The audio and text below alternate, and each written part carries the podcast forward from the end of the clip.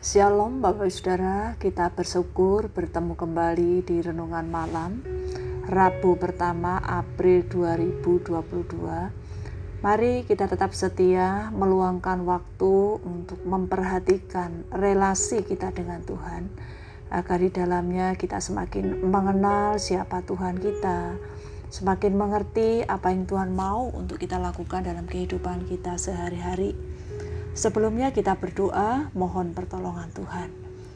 Bapa yang di surga kami bersyukur untuk pertolongan penyertaan Tuhan yang telah memampukan kami untuk menjalani kehidupan sepanjang hari ini. Terima kasih untuk pengalaman-pengalaman yang Tuhan izinkan dalam kehidupan kami di hari ini dan di dalamnya kami sungguh merasakan bagaimana Tuhan selalu bersama dengan kami. Saat ini ya Tuhan kami akan membaca dan merenungkan sebagian dari firman-Mu. Kami mohon roh kudus Tuhan membuat kami mengerti apa yang seharusnya Tuhan mau kami mengerti. Demikian juga melakukan seperti yang Tuhan mau kami lakukan dalam kehidupan sehari-hari kami. Berbicaralah ya Tuhan, kami siap untuk mendengar. Dalam nama Tuhan Yesus kami berdoa. Amin.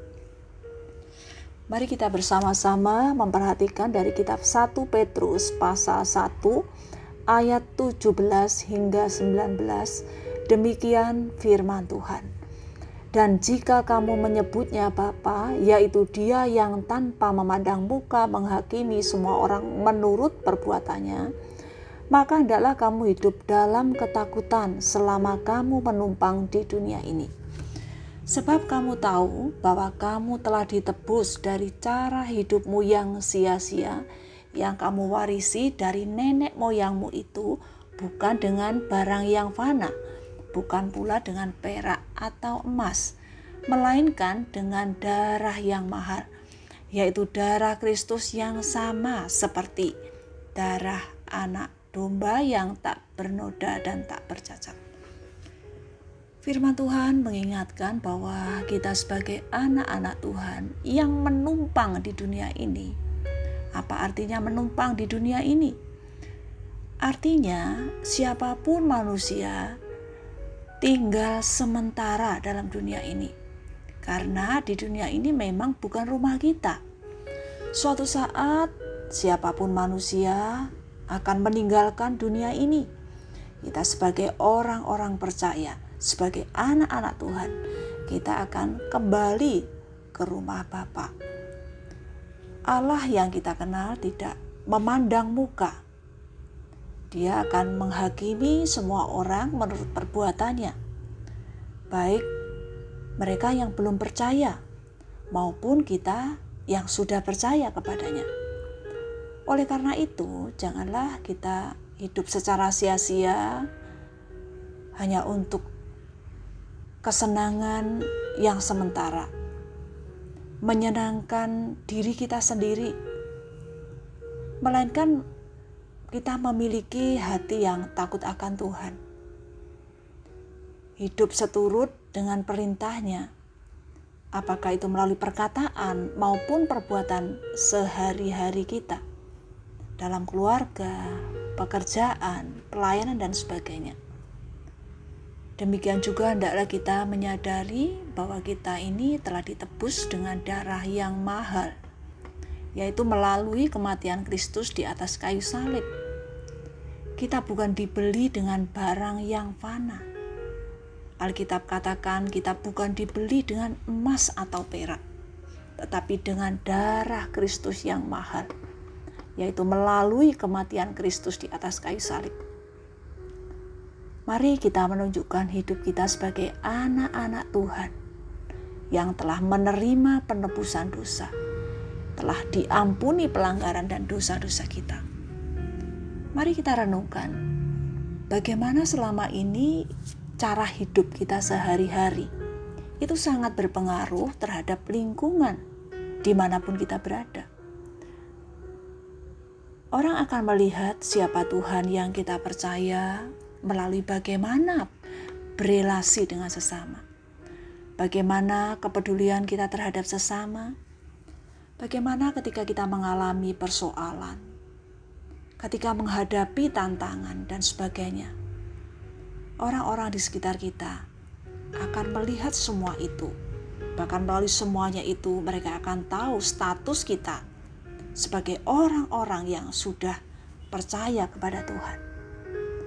Tidak ada seorang pun yang tahu berapa lama kita menumpang di dunia ini, tinggal di tengah-tengah dunia yang sementara ini. Mari kita menggunakan kesempatan dengan benar.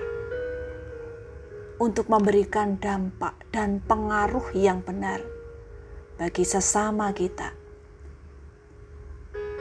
agar melaluinya sesama kita boleh mengenal siapa Tuhan yang kita percaya. Kiranya Tuhan menolong kita untuk menjalani hidup di dunia yang sementara ini dengan benar, seturut dengan kehendaknya kita berdoa. Bapa yang di surga, kami bersyukur firman-Mu mengingatkan kami bahwa dalam dunia ini kami hanyalah sementara saja. Suatu saat pada waktu yang telah Engkau tetapkan, kami akan meninggalkan dunia ini. Kami akan bertemu dengan Bapa yang mengasihi kami Bapa yang telah mengampuni dosa kami, Bapa yang telah datang ke dalam dunia ini mencari kami dan menyelamatkan kami.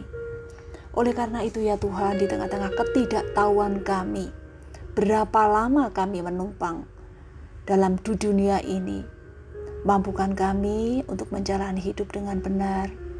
Mampukan kami dapat memberikan kesaksian hidup yang benar memberikan contoh yang benar bagi sesama kami.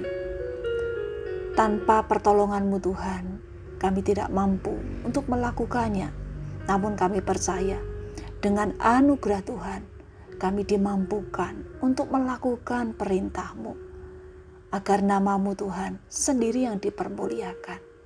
Terima kasih ya Tuhan, kami menyerahkan istirahat malam hari ini dalam pemeliharaan Tuhan yang sempurna kami percaya Tuhan bersama dengan kami esok hari dengan kekuatan, dengan pimpinan dari Tuhan sendiri. Kami dimampukan untuk menjalani hidup ini sesuai dengan kehendak-Mu. Sehingga kehidupan kami Tuhan yang hanyalah sementara itu dapat memberikan dampak yang baik dan benar bagi sesama kami. Terima kasih, terpujilah namamu ya Tuhan, kami berdoa. Kami menyerahkan hidup kami yang adalah milikmu itu di dalam nama Tuhan Yesus Allah kami yang hidup. Amin. Bapak Ibu sekalian, selamat malam, selamat beristirahat. Tuhan Yesus memberkati. Amin.